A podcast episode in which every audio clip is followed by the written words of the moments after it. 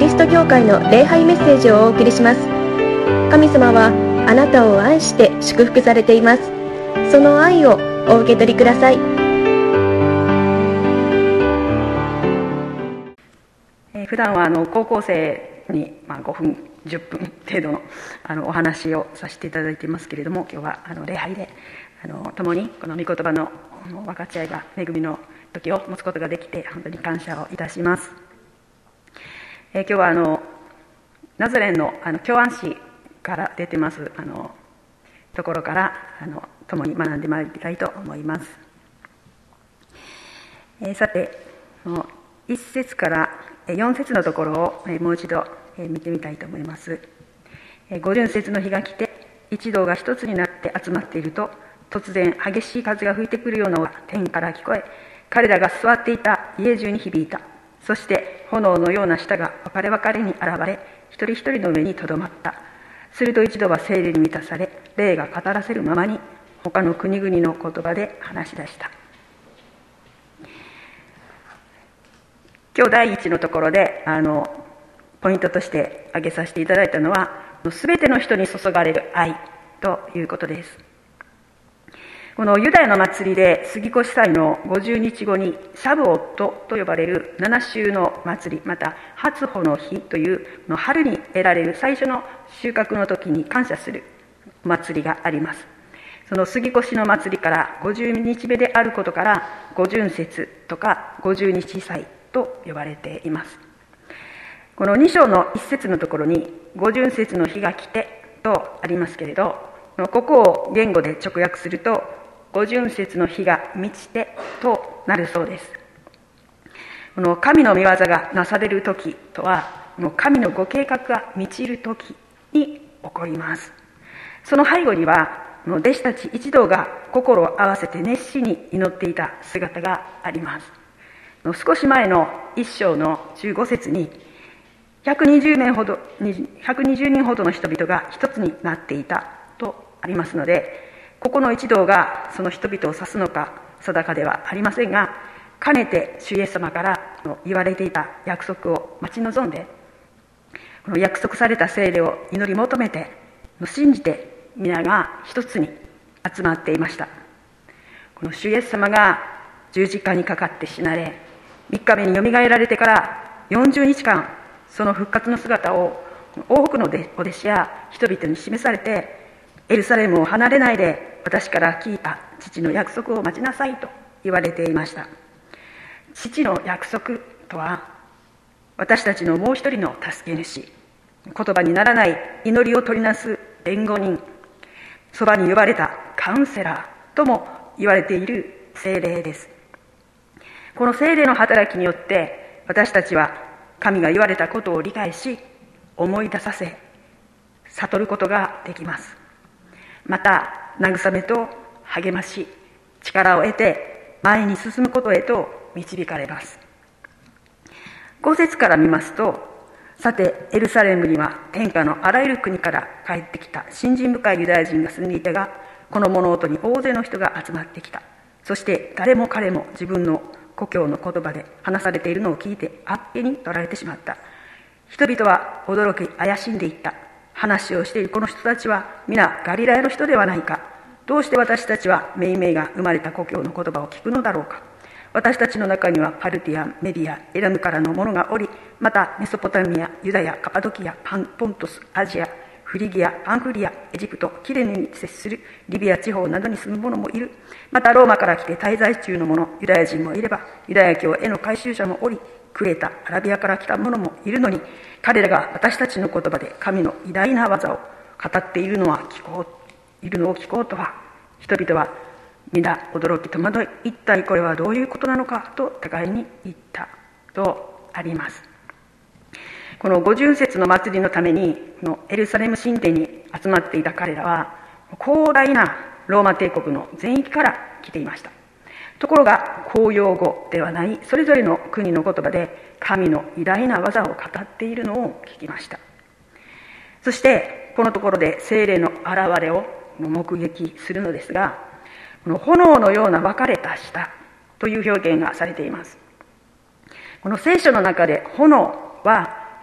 神様の力神の技を示しています。この下はこの言葉を司っています。天から激しい風が吹いてくるような音とともに彼らのいた家全体に響き渡りました。この言語では霊との風あるいは息も同じ言葉で表現されています。神様の霊の息吹が風のように下りそれぞれの国の言葉で神のなされた偉大な技を聞くことになりました。私たちはの一つの国の言葉ですら習得するには大変な地道な努力が必要です。私のあの所属しているハイビ A という高校生伝道団体のところもアメリカから日本へそしてロシアに広がりました。今年日本選挙70周年を迎えて関東は渋谷から始まった高校生伝道が関西そして東海へ最近では北陸青森岡山福岡と広がってコロナ禍にありながらも今年北海道でもハイウェイが始まりました。の宣教の主の恵み深さを覚えます。このハイウェイは宣教師たちと共にこの宣教師たちとも協力しながら働きを進めていますがこのどうして日本を選んだのですかってこのいつも多くの人が質問をします。でこれに対する答えはいつも大抵同じで神様から行くように示されました。っていうことなんですね。分かっているのに聞くっていうこの野暮な質問なんですけれどつい聞いてしまうようです。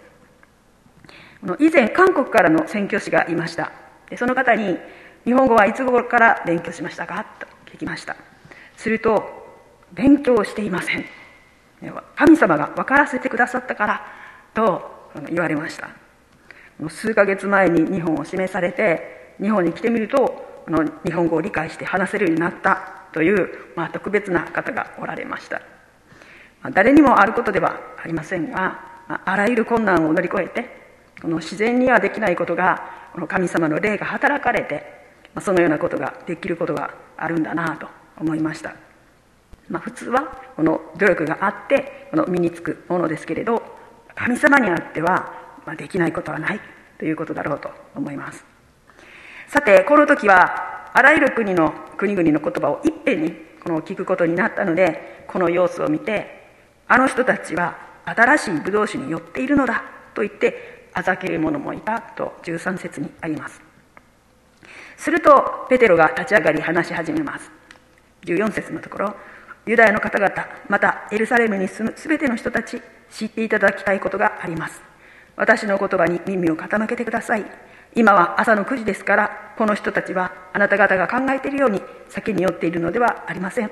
そうではなく、これこそ預言者ヨエルを通して言われたことなのです。神は言われる終わりの時に私の霊を全ての人に注ぐ。するとあなたたちの息子と娘は預言し、若者は幻を見、老人は夢を見る。私のしもべや、はしためにも私の霊を注ぐ。そして主の大いなる日が来る時にこの天変地異が起こることを語って21節主の皆を呼び求める者は皆救われると呼びかけましたこの神様は一人でも多くの人に救いの知らせの神様の愛を届けたいと願って聖霊を送ってくださいましたしかしその初めはまあごくごく限られた人でその範囲も狭いものでした。ところがその17節にあります。神は言われる終わりの時に私の霊を全ての人に注ぐ。18節で私のしもべやはしためにも私の霊を注ぐ。とこのイエス様が実際におられた時には限られた範囲の限られた人だけ知り得た神の一人子主イエス様でしたけれど全人類の全ての人の救い主であることを知らせるために私の霊を注ぐ。全ての人に注ぐ。しもべやはしため小さなものにも私の霊を注ぐと言われました。ヨエルの予言した終わりの時がイエス様の約束されたこのペンテコステのことを言われたのかあるいはまだこれからのことなのか限定できませんがしかし今は確実に終わりの時であり全人類の全ての人に精霊を送ってくださる送ってくださっているということは揺るぎない事実です。神は愛ですと第一ヨハネの4章16節にあります。全ての人に注がれている精霊は神様の愛と言えると思います。愛なる神様は例外なく漏れなく一人一人に特別に愛を注ぎ私たちの祈りを聞きまた共に歩むことを願って救いの手を述べてくださいます。神様の愛は全ての人に注がれています。二つ目のポイントとしてあなたを選んでおられるということです。さてイエス様はこのエルサレムを離れないで約束の聖霊を待ちなさいと言われていました。主はエルサレムを選ばれました。詩篇の132編の13節によると主はシオンを選びそれをご自分の住みかとして定められたとあります。新海訳ではの望まれたというふうになっています。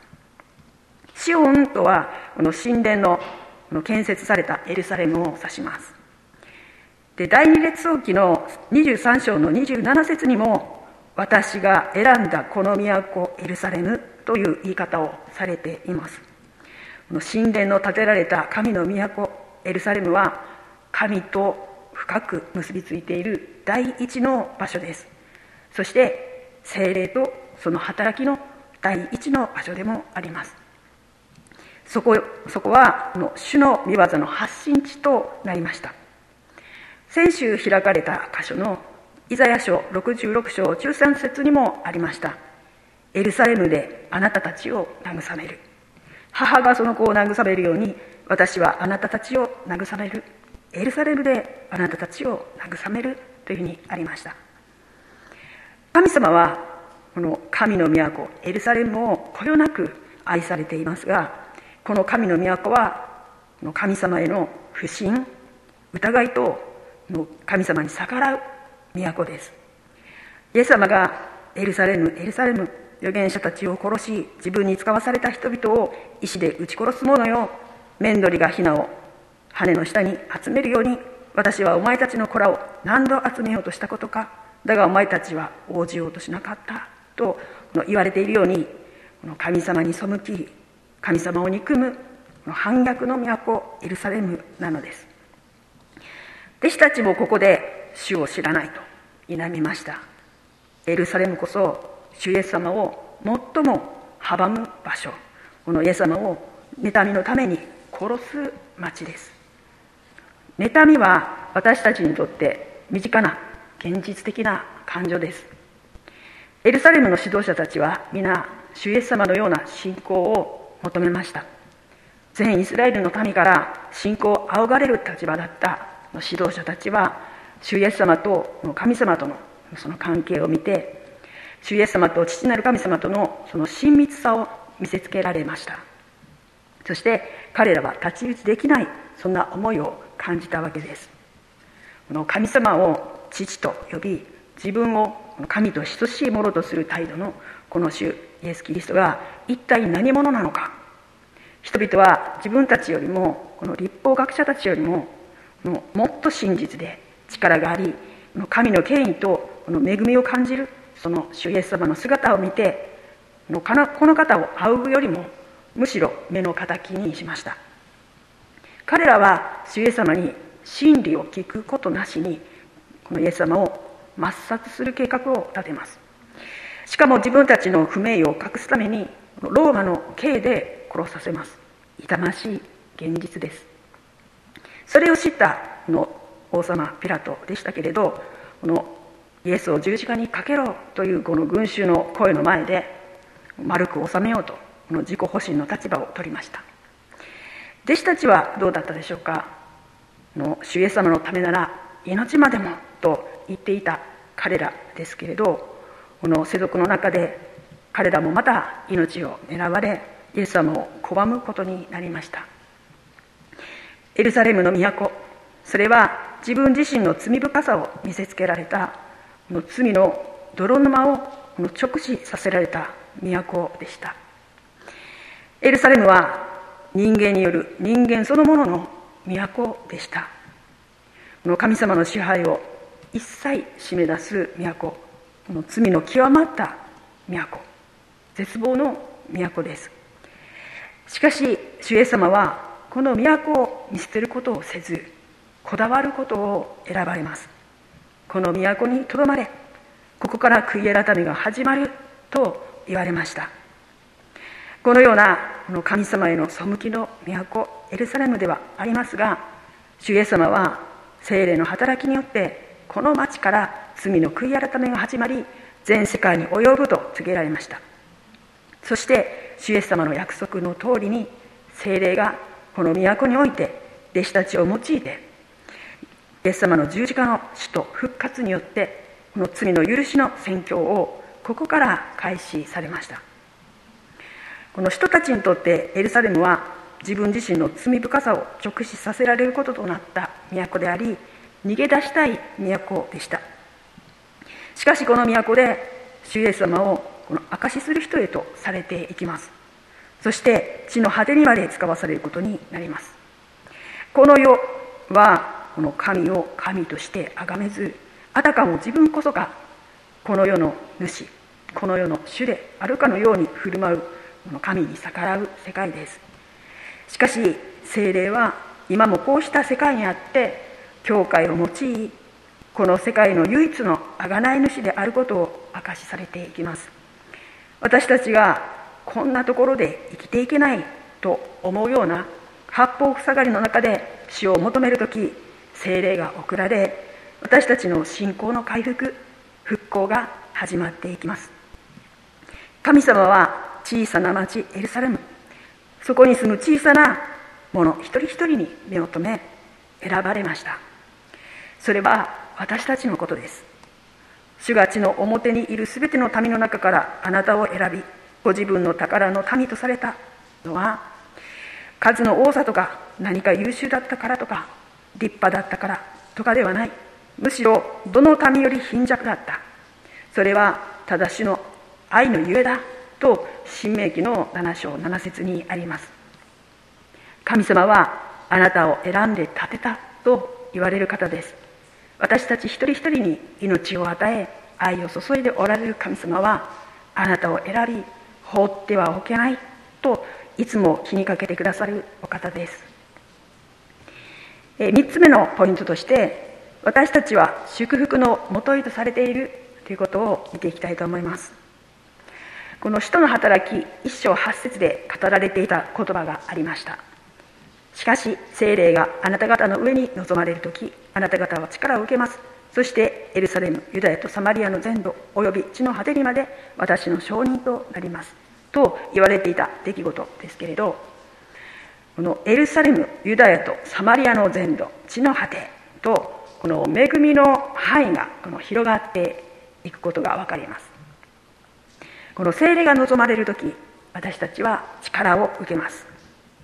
これが自分自身の知恵力で何とかしようとするなら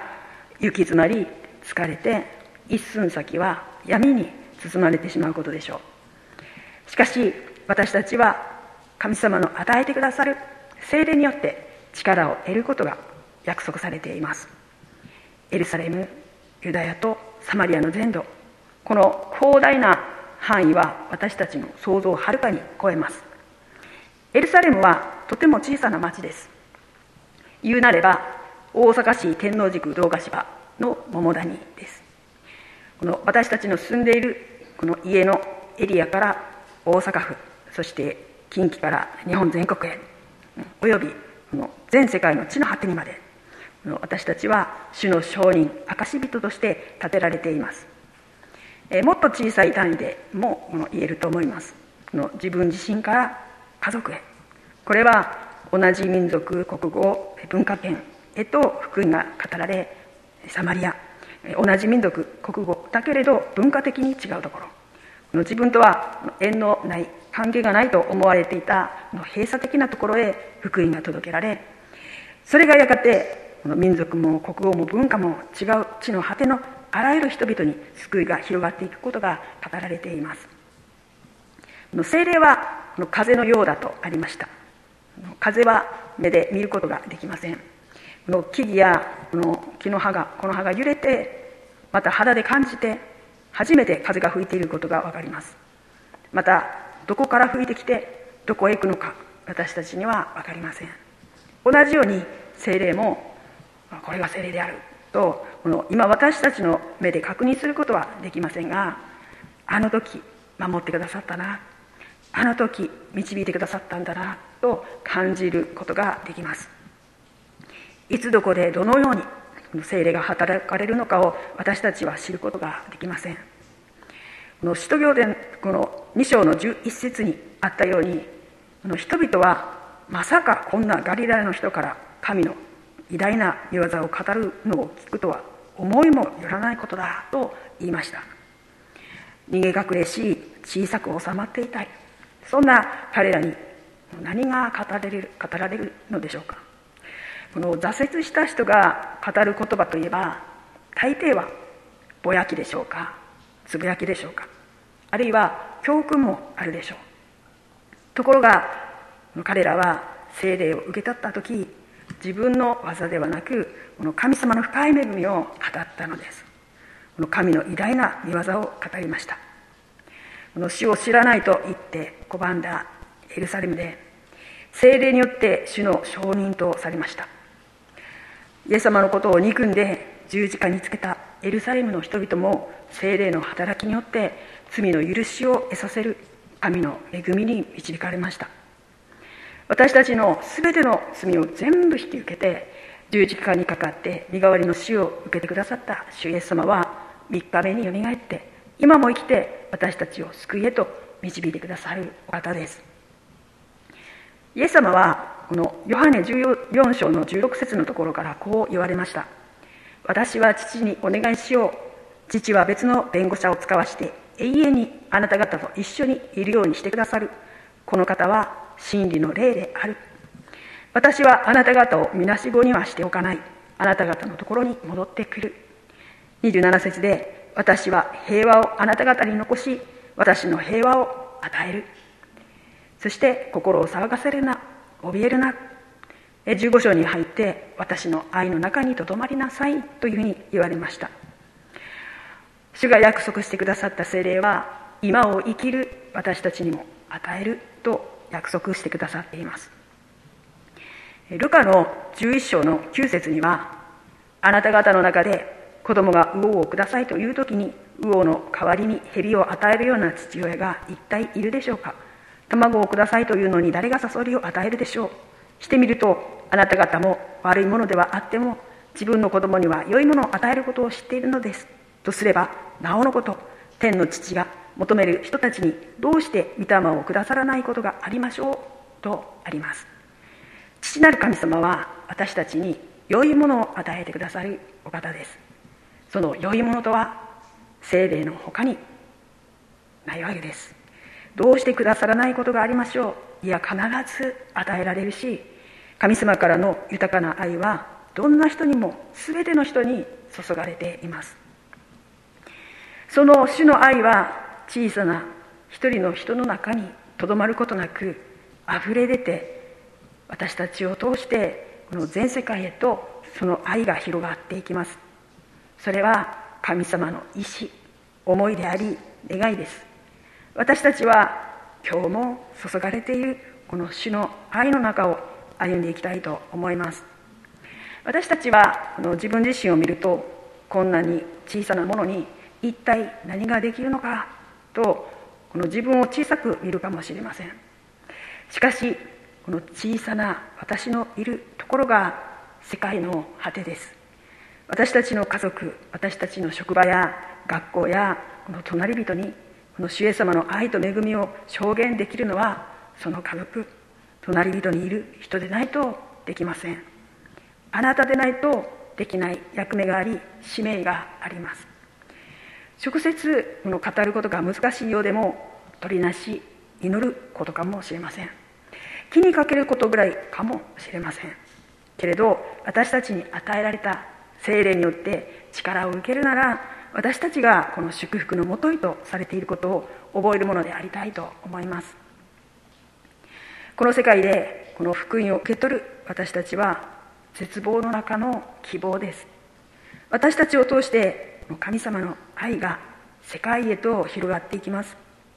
私たちは神様の愛を受け神様の思い願い祈り祝福を持ち運ぶキリストの体なる教会です。イエス様を頭としてキリストの手となり足となって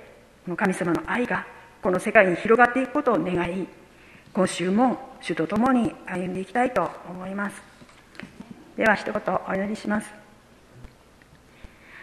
天の地なる神様このようにして御言葉を通して私たちに恵みを豊かに注いでいてくださっていることを教えてくださることありがとうございます。私たち一人一人に神様が聖霊を送ってくださり神様の豊かな恵みと祝福の中を歩むようにと導いてくださっていることをありがとうございます。どうぞ私たちがこの主の愛を携えて歩んでいくことができるように助け導いていてください。ひとときを感謝しイエス・キリストのお名前によってお祈りいたします。アーメン。桃谷キリスト教会の礼拝メッセージを聞いてくださりありがとうございました。ご意見ご感想などを聞かせていただけると幸いです。神様はあなたが大好きで救ってくださいました。安心してお過ごしください。